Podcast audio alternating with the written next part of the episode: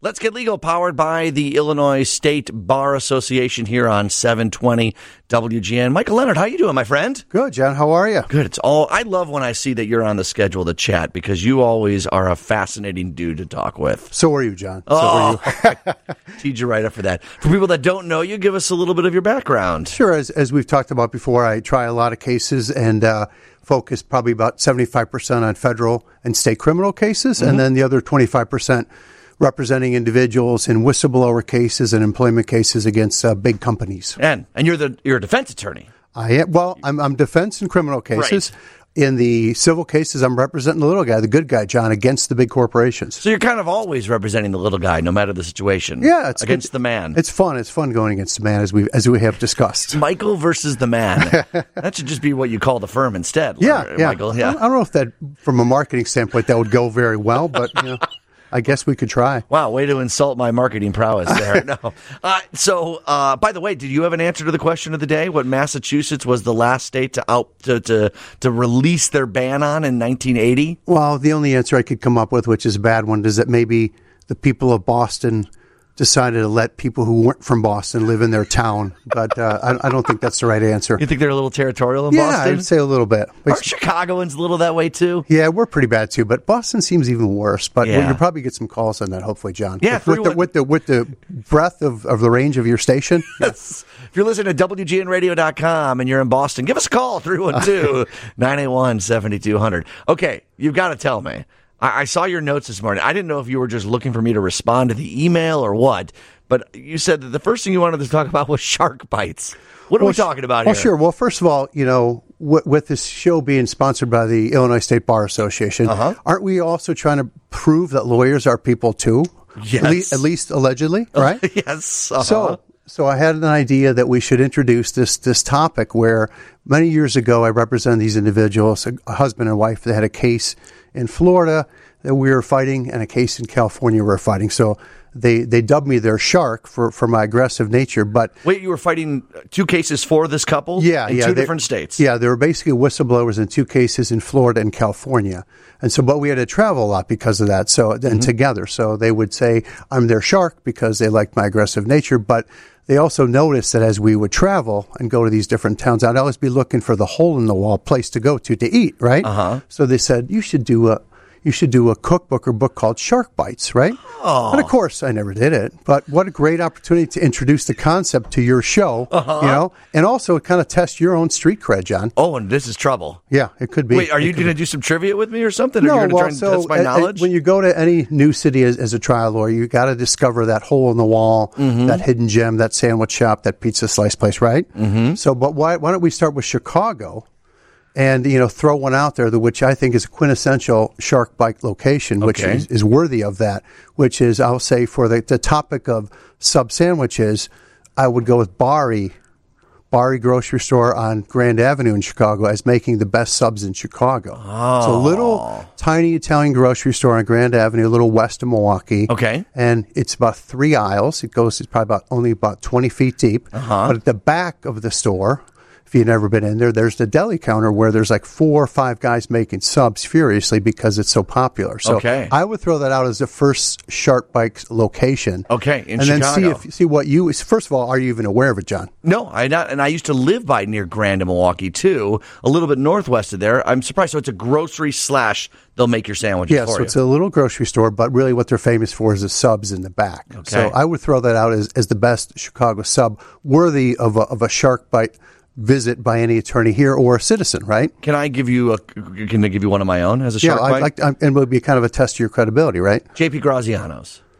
Sure. West sure. Loop? I'm not that familiar with it, to be honest. with Okay. Yeah. Four generations. It's been around since 1937 at Randolph and just west of Halsted. So I think Green. Hmm, and uh, they've reinvested. They used to be a wholesaler of Italian groceries. Okay. And the fourth uh, guy who's taken over now, Jim. He's the great grandson of the guy who originally started it. Good. He pivoted it a little bit more to sub sandwiches. It saved him during COVID because the West Loop has changed so much. So many people live there now. He just opened up a window. We're able to sell the sandwiches through there.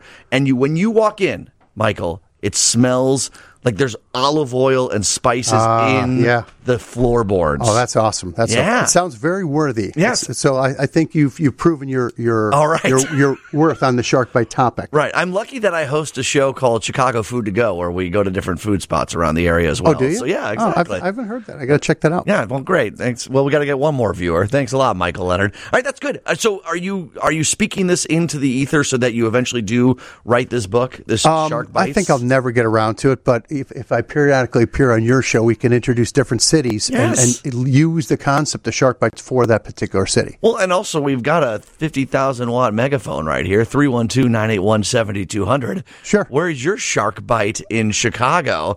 And then each time you come on, we'll pick another city. How sure, does that sound? That sounds great. I'm, I, am all aboard. I want to know where to go in Pittsburgh, Well, Milwaukee. my wife will hate that this actually gained some traction with you because she's tired of me coming back from a trip and saying, "Hey, how the trial go was awesome. We won, but I found this great deli in Kansas City or this amazing cheeseburger in Detroit." You know, so Do you do the same thing with like watering holes too? Like you find the dive bar? oh, I love right- them. I love Yeah. them. But I would put out there my favorite, which no longer exists, sadly.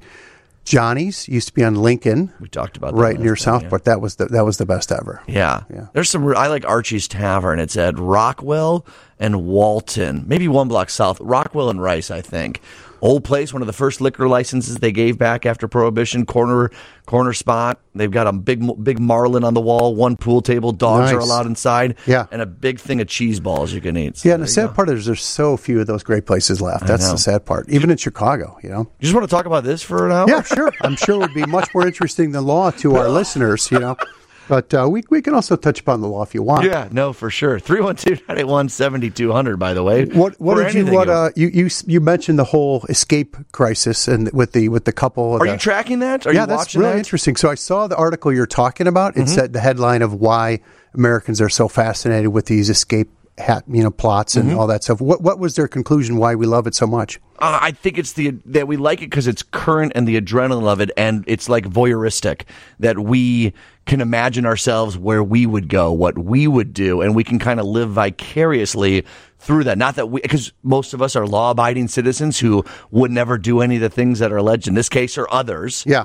But there's a fascination behind it, right? Oh, I totally find myself fascinated. I'm, I'm watching every day to figure out where what's the next clue. Where where are they? Mm-hmm. Um, yeah, I think it's great. And I think don't you think that most people, as they watch and think about, it, they're like kind of hoping these people continue to be on the lam for longer. They they Right. want they don't they don't want them to get caught. Don't you think that? I think that people, I, I- I think that in their heart of hearts, if the, you know they were like, well, someone's going to be in danger. If, if we knew that something happened at the end that was bad, people would say, no, let's get them Yeah. where they need to go. But yeah, I, I think we're just fascinated by the, the length of it too, the drama unfolding. We have very few things in our lives, you know, everything's so instantaneous. We get resolution so quickly. Even the TV shows we binge, Yeah. we find out a day later what happened because we Yeah. watched the whole thing. There's something serial about it. It's almost like our old radio shows and, and Yeah. adventures and detective stories. I think the tough one with this guy to hide is he's he's six nine. Right. So it seems like anywhere he gets out of his car or goes into anywhere, he'll be like a target, be so obvious. So Right. I think that's would be an interesting angle. How does he keep? How does he avoid? Right. The public view. So uh, you would you would hope you would think not hope, but you would think they're probably hunkered down somewhere. Yeah, You know? and it also it makes it interesting, I think, and why it's fascinating to us um, is because. And we're by the way, if you're just joining us, we're talking about the correctional officer who seemingly, allegedly, helped this, uh, you know, murder suspect who was waiting trial on it uh, escape from prison. They might be lovers. I mean, there's a lot of things we don't quite know for sure yet, but basically helped him get out. And, and they, they left their car in Nashville. That was a week ago. So I think there's also this element of they could be. I could be look out this window right now, right? And then Yeah. they could be here. They could be there. Yeah. And there's uh, uh, it makes your heart putter a little bit, right? no doubt. Yeah, it's it's really really fascinating. I'm, I'm definitely uh, uh, like you watching every day. Yeah, for sure. Have you been watching the uh, Johnny Depp trial at all? I, you know, speaking of voyeuristic, I don't like watching two people fight and really dive into personal stuff. And I think it's sort of a shame on all of us for looking in. But then I do read the summaries, right? Like, I, Yeah, but yeah. I can't, I can't watch it live or watch watch the video. It's too, it, it hurts me a little bit. To Yeah. watch. Well, I was kind of surprised. First of all, he's the one that filed this case. He Mm-hmm. filed the lawsuit in Virginia State Court saying that I was defamed by Amber Heard, right? Right. Um, which I thought was a really interesting choice because he had gone to trial in England, Mm-hmm. claiming that the newspaper had defamed him, and lost that case. And in that case, all this information came out about him that was extremely negative, that he beat her up, that a lot of negative things about his personality, drug use, all that stuff was really aired. So I was surprised that he made the choice then to come back to the States, litigate another case where the allegations and all his conduct were going to be at issue against him. I'm a little surprised. Yeah. Um, the other thing I found really surprising is I was talking to one of my kids about the case who's in high school and his view of you know what he's been consuming in on the news and social media versus what I have mm-hmm. completely different. Really? He basically told me that everybody in his age group believes that Johnny Depp's going to win. They believe Johnny Depp. They don't believe Amber Heard, which I was shocked at because my in my age group and what I'm reading, it's exactly the opposite. Interesting. Yeah, yeah. What, what what's your take on what you're reading? right into the same thing that she feels like people in her age group. She's a little younger than me, but same thing. On Twitter, I just see so much pro Johnny Depp stuff as opposed to uh, the other way around. I wonder Yeah. what the what what's at play there. It actually may play into a question that Jennifer has. I'm, we have to take a news break. Jennifer, do not go anywhere. That's an awesome question on the line. We got a lot more to chat about with Michael Leonard. But yeah, the Johnny Depp thing is interesting. Um, I wanted to ask. You know, obviously we're watching all these cameras. Just really quickly, do federal cases the ones you do they allow cameras in those courtrooms? Generally, absolutely no. So um, the federal cases, I think there's a, I think there's a ban still on them. So I've never been involved in a federal case where they actually televised it. I think requests have been made in various cases to do that have been rejected. There's no reason they couldn't be, but generally, a lot of judges disfavor that. They think it takes away from the decorum of the court. They think it makes act the lawyers uh, act differently, maybe turn into actors. There's a perception that you know witnesses might be influenced to testify differently. I, I don't know if I really believe any of that, but You um, had a slight smile on your face when you said it might make the lawyers act differently. Well, yeah, Would I you mean- play I mean- the cameras a little bit? Well, I just think there, there there's that danger. Certainly, I Yeah? mean, I think that people could act a little differently, knowing that the whole world or, a, a large percentage of the population is watching your case. I mean, I think it would have to cross your mind what, Yeah. what the perception is going to be of, of how you perform. I mean, maybe put a little extra pressure on you, but uh, I would certainly enjoy it. Yeah. All right, it's a grab bag of questions today from Michael Leonard, 312 981 7200. We'll answer them, including Jennifer's, after the news here on WGN. All right, let's get legal. Powered by the Illinois State Bar Association. We got Michael Leonard from Leonard Trial Lawyers, leonardtriallawyers.com. Uh, Michael, you want to put on your headphones if you don't mind? You got Sure. a little dial there, too, because that's how you hear the callers. Okay. You hear me? Yes. All right, good. Headphones are working. Let's get Jennifer on the line. Jennifer, you have an awesome question. What is it?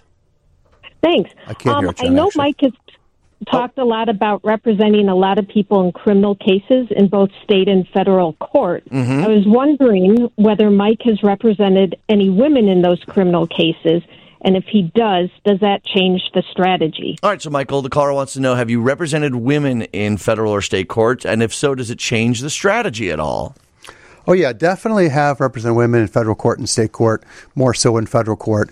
Um, it's interesting because in, in federal court, and they just came out with this on 2021. Every year, the federal the federal court comes out with, or the federal sentencing commission comes out with a book called the Source Book, and it tells you all the stats about all the people who came through the federal system who were sentenced in that year or who went to trial. So, so it shows you that you know 13% of the people that were sentenced last year were women in federal court versus you know 87% men. So Okay. that just shows you that And does that remain pretty steady, that I, 1387? I think so. Yeah, Okay. I think. I mean, it might even be a little lower than that. I mean, my experience, I would have guessed without seeing the book, it was probably ten percent women in federal court versus ninety percent men. 90-10 versus- That- that- So that seems pretty accurate. So yeah, definitely have had case uh, for women in, in federal court, and you know, state court. I, I would say those numbers are probably double Mm-hmm. uh, because there's more street crimes charged against women in state court. You know, versus federal court, those cases wouldn't be typically charged. Mm-hmm. Um, but in federal court, you still have drug crimes and you know conspiracies and fraud. So women would be charged in those types of cases. So, uh, with regard to do you approach it differently? Your strategy is different. I guess there's there's a couple approaches or answers to that. Number one, you're you're still doing all the same things you need to do in terms of investigating the case, working the case up. It doesn't matter if it's a, Right. a male or a female. But I, what I think is different and gives you some opportunity is there there's a perception and there's these stereotypes that still permeate our society. And I think that for trial purposes, and we'll talk about sentencing. For trial purposes, I think that a jury is more willing to believe that your female defendant was coerced by a co-defendant who's a male or a boyfriend male co-defendant or might be less culpable. And I think it kind of goes back to um, some of our stereotypical Right. views of women. And let know? me just say, you're not saying that is the case. Yeah. You're saying that that's what you might People- be able to convince a jury Pe- of. people people believe that, yeah, and Right. and, and sometimes it's absolutely 100 percent true. Um, and then I think for sentencing purposes, when a woman is sentenced in federal court, I would say, um, I think there's again a much more willingness on behalf of the judges, and we can ask you know Judge Pallmeyer in a couple weeks when she's on your show um, to view their role in the family in a different way. Because you know federal courts just like state courts can take into account mitigating factors. In federal court we call those 30 3553 factors in state court just mitigation right? But you can raise things like someone's extraordinarily fam- extraordinary family circumstances their mm-hmm. role in the family what impact a sentence would have on their family. And my experience i think the federal court judges are more willing to give a break to a woman and say that we view her role in the family as more paramount it would cause a greater hardship on her children and her family especially if they're a single mother in, in Right. the case um, so I think there's there's there, there's those views that permeate the system as well. Um, so th- those realities or perceptions, I think, obviously can have an impact about how you approach the case from a trial perspective and also from a sentencing perspective. And I just had, you know, uh, we were talking earlier, had an example of this week, um, and, and I don't think that the, the things I'm talking about were, were necessarily at play in terms of stereotypes about Mm-hmm. women, but it was a female defendant in federal court who was sentenced. You know, it's a none of this is. I'm not talking out of school. None of this Okay. is none of this is non-public. It's Okay. a public proceeding where Right. I'm not going to give names, but it was an individual who was middle-aged female, and again, like we talked about in federal court, that's you're only going to have a female defendant probably 10 percent of the time, and you know she had held great, you know positions in, in, in terms of professional work experience. Mm-hmm. And, but unfortunately had, you know, absconded or embezzled some money over the years, right? So she got charged with fraud. And so we had a full sentencing hearing earlier this week on this case. And as we've Was there talked a about, plea or no? yeah, there was a plea. Okay. So as you know, the only the only two ways you end up at a sentencing hearing is you go to trial and lose, Right. Or you plea, and you know you bring up kind of a remarkable statistic. I looked at that source book we just talked about in 2021 uh, in federal court across the country. 98 percent of the cases uh, were ended by a plea. 1.7 were ended by a trial. 98 to 2, essentially. Yeah, isn't that amazing? So, and I think you know that's a little bit of an anomaly because 2021 is a COVID year, so True, cases true. weren't going to trial. Right. But as we've talked about, I think there's probably you know five percent of the cases probably in the federal system, or 10 percent maybe somewhere in that range, probably lower, go to trial uh, on in an, in an average year. So, Mm-hmm. but that was a remarkable year. Right. So you represented this woman and Yeah. So you know, so you're what you're doing in, in these cases in federal court when you go to a sentencing is you know there's this big thing called the federal sentencing guidelines that you've heard about and we've talked about, and what that does it does a calculation about where a recommended sentence might lie, and that's not mandatory upon the judge. It's just something they have to consider. And the two big things are what is the offense level? How serious is the crime? Okay. And then what is the person's criminal history? So, but the problem with that structure is that even though it's just a guideline, it's just a recommendation, oftentimes it sets this artificial floor. One hundred right? percent, and we saw this in the Supreme Court hearings. Yeah. People really upset. A Yeah. lot of people, I should say, some people that uh, Ketanji Brown Jackson went underneath those sentencing, and it was seen as like this flabbergast thing. Whereas, then that's that's a problem, right? Which was very misleading in, in the Supreme Court uh, proceedings where they're talking about, hey, judge, you, you've gone underneath the sentencing guidelines on a regular basis. Nowadays, every federal judge in the country regularly goes below those guidelines. We now know that. That's a fact, right? For all sorts of cases. For all sorts of cases. It's, it's a regular thing because it's just a guideline, as the Supreme Court has said. But in our case, you know, they were, they were arguing the U.S. government that my female federal defendant should get somewhere in the range of three and a half to, to four and a half years. And so, you know, you bring in things mitigation. You know, you bring in the individual's role in the family, the fact that they have a special needs kid, the hardship it'll be on having their mother gone, all those sort of factors. And you also, you know, get people to sort of attest to their character, usually in the form of letters rather than live testimony. And so, you know, we were arguing for no time in custody. The U.S. government was arguing, hey, three and a half, four years.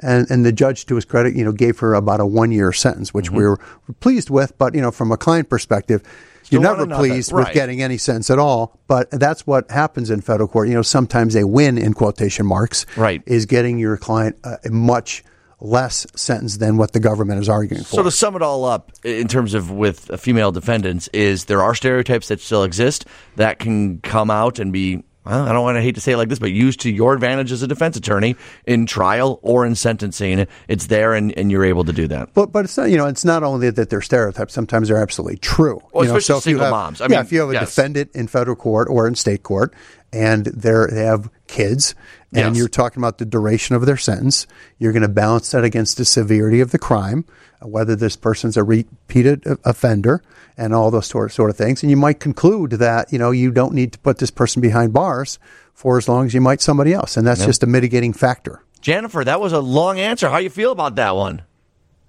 That was a great answer. That was a great answer. It sure was. Thanks for listening, Jennifer. Okay.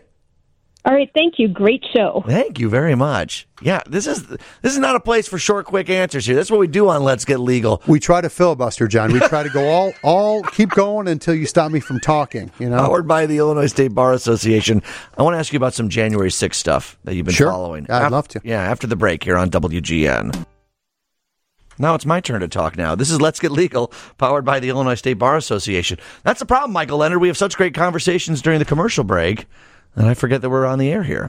Here we maybe go. we could put those on. Yeah, exactly. Hey, I got a question from the text line, and this is a pretty serious one. I appreciate 312 for giving it to us. Um, can you talk about impact statements read at sentencing?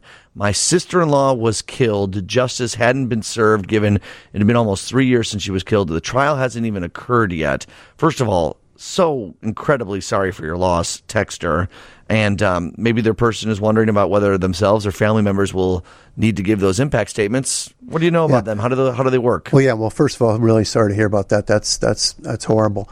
Um, and also, it's got to be really frustrating as a victim to not get to trial speedily. Oh, and I think the real frustration is because of COVID. Over the last two years, a, a very few cases have gone to trial. But you imagine the frustration mounting from family members who are impacted by these cases and they don't see justice done. Um, but in, in 2020 and part of 2020, when there's really nothing the courts could do because they were virtually shut down, but it's not atypical, even in non-COVID years, for cases to take a long time to go trial, Right. which is very frustrating for people who are involved in the case. Um, and victim in- impact statements are really, I think, an important piece, and they come into play in, in in different ways depending upon what court you're in. You know, in federal court, it's more typical for what we're calling a victim impact statement to be submitted in the form of a letter to the judge because the federal sentencing pro- uh, federal sentencing process is typically more paper driven. So you submit a brief on behalf of your client, the government does the same. There's a huge lengthy report called the PSR that's done by a third party by U.S. probation, and the judge has all these written materials. And so, because he, he or she has all these written materials, you want them to see those letters, those either character letters on behalf of the defendant or on the side of the government, you know, could be victim impact statements. And it's not just a physical effect. It could be someone who's financially impacted. It's it can also be because they've lost a loved one. So, uh, but also in federal court, you'll sometimes see it's just more unusual to have people actually at the sentencing hearing and they get to speak. They get to address the court, which I think is extremely moving, Impactful, And for very sure. impactful. I mean, you you can hear a pin drop when when someone's you know giving a victim impact statement in federal court. State court's a little different. It would be much more typical, not for that just to be in writing. It would be someone actually appearing live. Um, you know, getting to face the defendant and look them down and, and tell them really how this is impacted to their face. You know, some people don't want to do that, and so they can certainly uh, submit it in writing, or someone else can read it for them. But I think it's a huge benefit. You know, um, if you're if you're doing that on behalf of a victim, I think it's a huge benefit. The court really, I think, takes those seriously. And especially when someone's live, talking to them, look in their eyes, telling them how much is impacted. And it's very different than reading it on a piece of paper. I, I've talked to someone who had to give one of those, and they said it was almost therapeutic too. Yeah. They felt they didn't want to do it, but they thought that this would get maybe make an impact, make that person go to jail longer, and they felt like it was therapeutic afterwards. Now that that's not the case for everybody. I'm, Yeah. I'm sure Well, some people are traumatized by it. Oh yeah, and it's and it's tough to tell in a given case, you know, how much that moves the needle. But from a perspective of a lawyer or someone who's in the in a courtroom in the proceeding seeing that, it certainly feels like it has an impact. You know, you don't know before the judge takes the bench. I mean, let's let's face it, they've they've, they've given this a lot of thought and a lot of consideration before they come out there for the sentencing. Right. hearing. So it's not like they're just shooting from the hip and deciding now it's going to be 14 years or Right. whatever. They've given a lot of thought. However, I really do think victim impact statements, especially when given live, certainly can and do move the needle on a regular basis. Yeah, for sure. Uh, you mind slapping those headphones on here? We got an interesting question from Tom. Hey, Tom, you're on WGN. Hello, how you doing? Good. What's your question? Well, one thing that's been overlooked in the last several years is something called jury nullification. In the case of O.J. Simpson, uh, the jury didn't even discuss the blood evidence, for example. I would consider that a nullification where they ignore the evidence and, for their own reasons, their own agenda, determine an outcome. Uh, this goes to the level of federal also in certain districts, as in Miami, when you want to prosecute uh, Cubans for trying to go to Cuba to cause havoc down there. They're intercepted or arrested. They're not they're not presented to the, the U.S. Attorney's Office. Will not prosecute them because they know the outcome of the jury trial. It, It's oh, because of that- where it's being uh, held. Interesting. Yeah. So, can you re- talk about that a little bit, Michael? Yeah, well, it's a it's a great point. I mean, it's something that is is a common issue that comes up no matter where you are, right? So, what is jury nullification? So it's the idea that a, a jury is going to not follow the legal instructions given to them, right? So they're they're given this set of instructions at the close of the case. Here's how you decide the case. Here's the elements the government had to prove to prove your client guilty beyond a reasonable doubt. And here's the evidence presented. So what the jury's supposed to do is go back to the jury room, apply these instructions. Did the government prove each of these three elements of the offense beyond a reasonable doubt? You know, and we apply the, the jury applies the evidence and the facts to each of those elements to make that decision. So nullification goes to the concept of, hey, let's forget about the evidence and let's rely upon something such as sympathy, prejudice. We feel bad about the person. We don't think they should have been charged in the first place. and this is okay to do? No, no, no. Okay. Well, no, so I- uh, those, yeah, those are those are examples of juror nullification, right? So, the, who would say?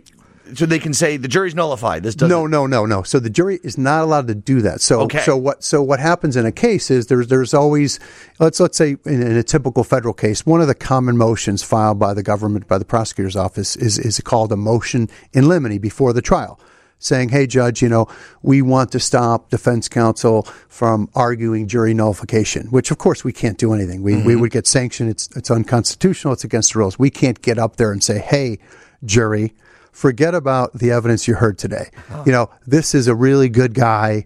And he shouldn't have been charged. You can't be an advocate for no, no, no. You nullification. you cannot seek jury nullification, right? Okay. And so, but you know, the government typically the prosecutors file these generic motions saying we're trying to stop counsel from arguing jury nullification. We're not. You know, we would get shut down in a second. Right. The judge would sanction us, and you know, we might lose our license. However, the concept in practice is, and what people's concerns are, and what the, what your listener just raised, is that juries do engage in jury nullification, meaning, despite what the judge tells them, and there's always a jury instruction that says, "Hey, look, here's how you decide the case. Here's what you can't consider." So every set of instructions says you can't rely upon things such as prejudice or bias or, and all those sort of forbidden factors because they don't want people deciding, well, hey, look, you know, they proved it, but I think this, you know, I think this guy was targeted because of a particular reason, or I think the other guy is really the bad guy. He wasn't charged. Um, you know, and what, what the caller was referring to, jury nullification, in that case, the OJ case that he referred to, first of all, uh, the, the obviously we've know we know from the documentaries that m- many of the juries basically said, look, you know, we decided in large part, you know, based upon a race-based factor, Right. which is a forbidden factor. Of course, there's nothing in the jury instructions that said you can consider Right. Mr. Simpson's race, but the jury candidly said after the fact, of course, we took that into into account. They nullified the instructions given to them by relying upon a factor that was forbidden for them to consider by the court. But is there anything the state can do after the fact once a jury says that? No, Can, can no. juries can No. a juror be arrested for no. admitting to that? No. No, I mean it, it's done. What's done is done, and you Yeah. know the the thing that happens in, in with the jury trial once it's over, it's almost impossible to file a motion that you could succeed on, in which you're arguing that the jury did something wrong and therefore, or considered something improper, and therefore it should be vacated. The only times that you can succeed on that, uh, typically, is if you can prove that someone did their own investigation, they were posting on social media about the case, uh-huh. they lied about their ability to serve on the jury or lied during the voir dire process. But otherwise, it's really difficult. Courts really hesitate to ever get into the inner workings of the jury room. Yeah, for sure. Michael Leonard, this has been another fascinating day. I can't believe we're out of time. Do you want Good- to stick good around? to be here. Can you stick around for a little I- bit longer? can I get- can I do two more hours? No, I'm kidding.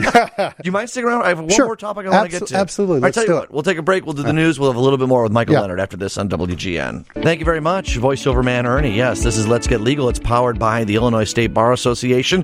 We'll talk a little Roe v. Wade coming up with Professor Leroy from the University of Illinois. Uh, we're talking with Michael Leonard right now from LeonardTrialLawyers.com.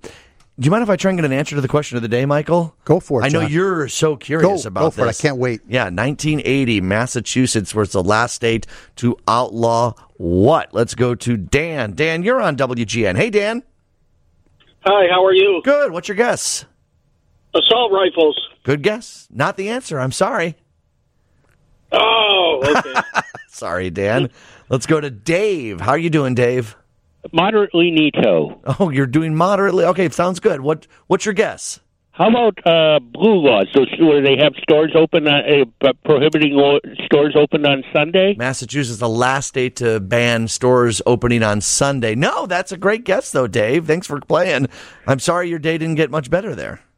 Thank you much. All right, we had Dan, we have Dave, and now we have Dennis. Three D's. Dennis, how you doing, my friend? Very good. Yourself? I'm doing great. What's your uh, What's your guess? Right turn on red. Right turn on red, and that is the answer to the question of the day. yes, that's good. States, uh, especially in the western states, had long stopped banning right turns on red. But during the energy crisis of the 70s, the Carter administration really pushed for more states to allow a right turn on red. The thought being it keeps traffic going, not as much idling. Massachusetts was the last holdout, and they started threatening to withhold federal funding to Massachusetts unless they got rid of the law. It was a big deal, and not every state or every, not every municipality followed through, but they said that initially 10%, they allowed 10% of their uh, intersections to be a right turn on red. And, and is there a reason why Massachusetts thought that was a bad thing? A lot of it was pedestrians. They had a Oh, lot of pedestrian crosswalks, and they really feared. And it, the data has borne out.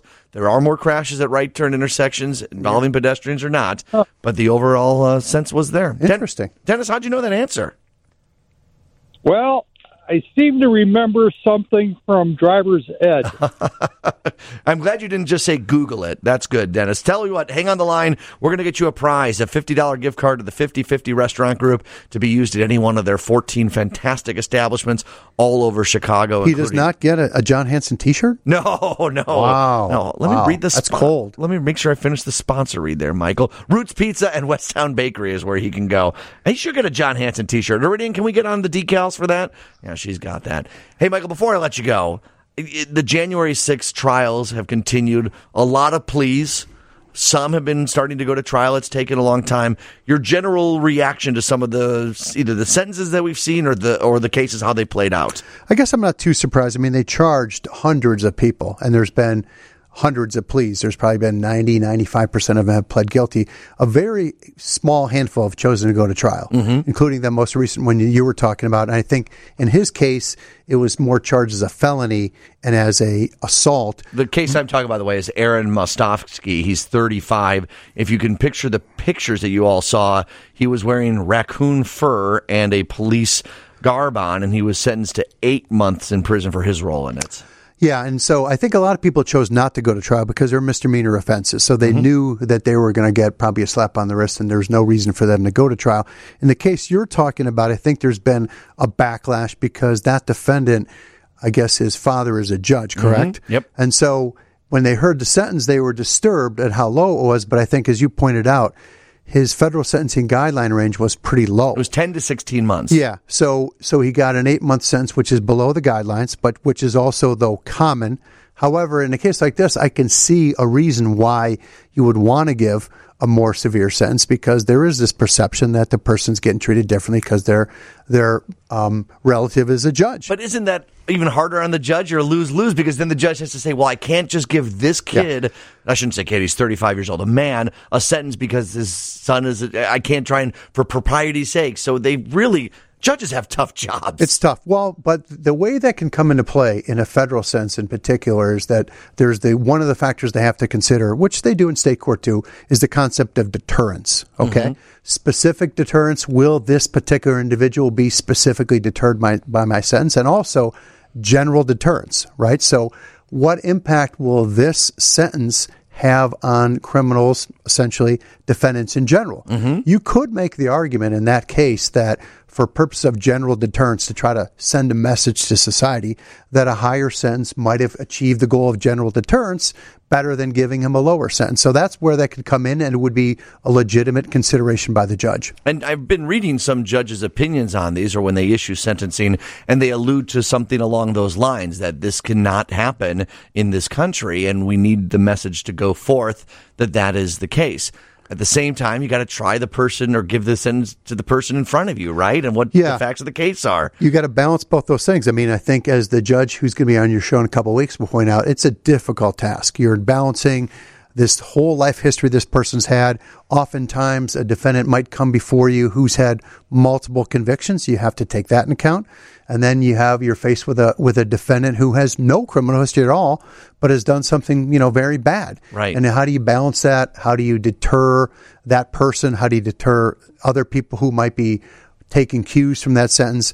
The, the reality is, in, in a lot of cases, which I think the January 6th doesn't fit in this category, but in a lot of other cases, there really, really is no societal deterrent effect. You know, no one's paying attention to so many of these cases, but Right. this one they are. They are. So you can appropriately send a message, and it's still consistent with the sentencing guidelines to do that because you're you're taking into the factor, like we said, general deterrence upon others. Right. And I think that they want to rid the notion of, oh, well, you know, a bunch of people walked in there. A bunch of people were spraying bear spray at police officers. I just got caught up in the moment. I think they really want to send a message that is not an excuse for this. They do, and I think uh, a little bit, maybe surprisingly, I think that there was this perception that the people that did go to trial who were raising this defense that hey, it's my president told me to do it. Mm-hmm. That's failed miserably. No, no one has bought that at all. But I think there was the idea that that was going to gain some traction, and maybe if he was still was the president, maybe that defense would work better. But mm-hmm. people have really seem, seemingly soundly rejected that approach. Yeah, it's a it's a complicated thing, and I I find myself I, I, way too often I feel like I'm way too sympathetic to people because I have read testimony of defendants who have you know argued that look they got swept up in moments, and I believe a lot of that, right? And they've been bought into conspiracy theories online, and that happens to people. I've had friends and family who go down that route, so you are sympathetic, but then I try to like put myself emotionally to how I felt just as a viewer on that day. Worried that our Constitution was about to be overthrown. Yeah, And that you- was that was scary for all of us. That's where I come Yes. down on that one, especially when I see, you know, people attacking law enforcement with sticks and clubs and stuff like that. I mean, you just can't have that be tolerated. Right, but judges are in tough positions. Michael, uh, I almost called you Michael Leroy. No, that's the next guest, Michael Leonard. Boy, it's been a great conversation again. Oh, in a couple weeks you're going to be back, and we have a judge on as you've been talking Yeah, about too. we, we've uh, enlisted uh, Judge Rebecca Pallmeyer, who is the chief judge of the federal district court here in Chicago, and a very interesting person. Had a, a very interesting career before she hit the bench, and now that she's on the bench, she leads the court, and is just a very approachable person, normal. No, no judgeitis there, John. there you go. Look forward to that conversation, Michael. Have a good one. thanks for having me. Yeah, Take care. Take care. All right, let's take a break. Then we'll talk to Professor Professor Leroy after this on WGN.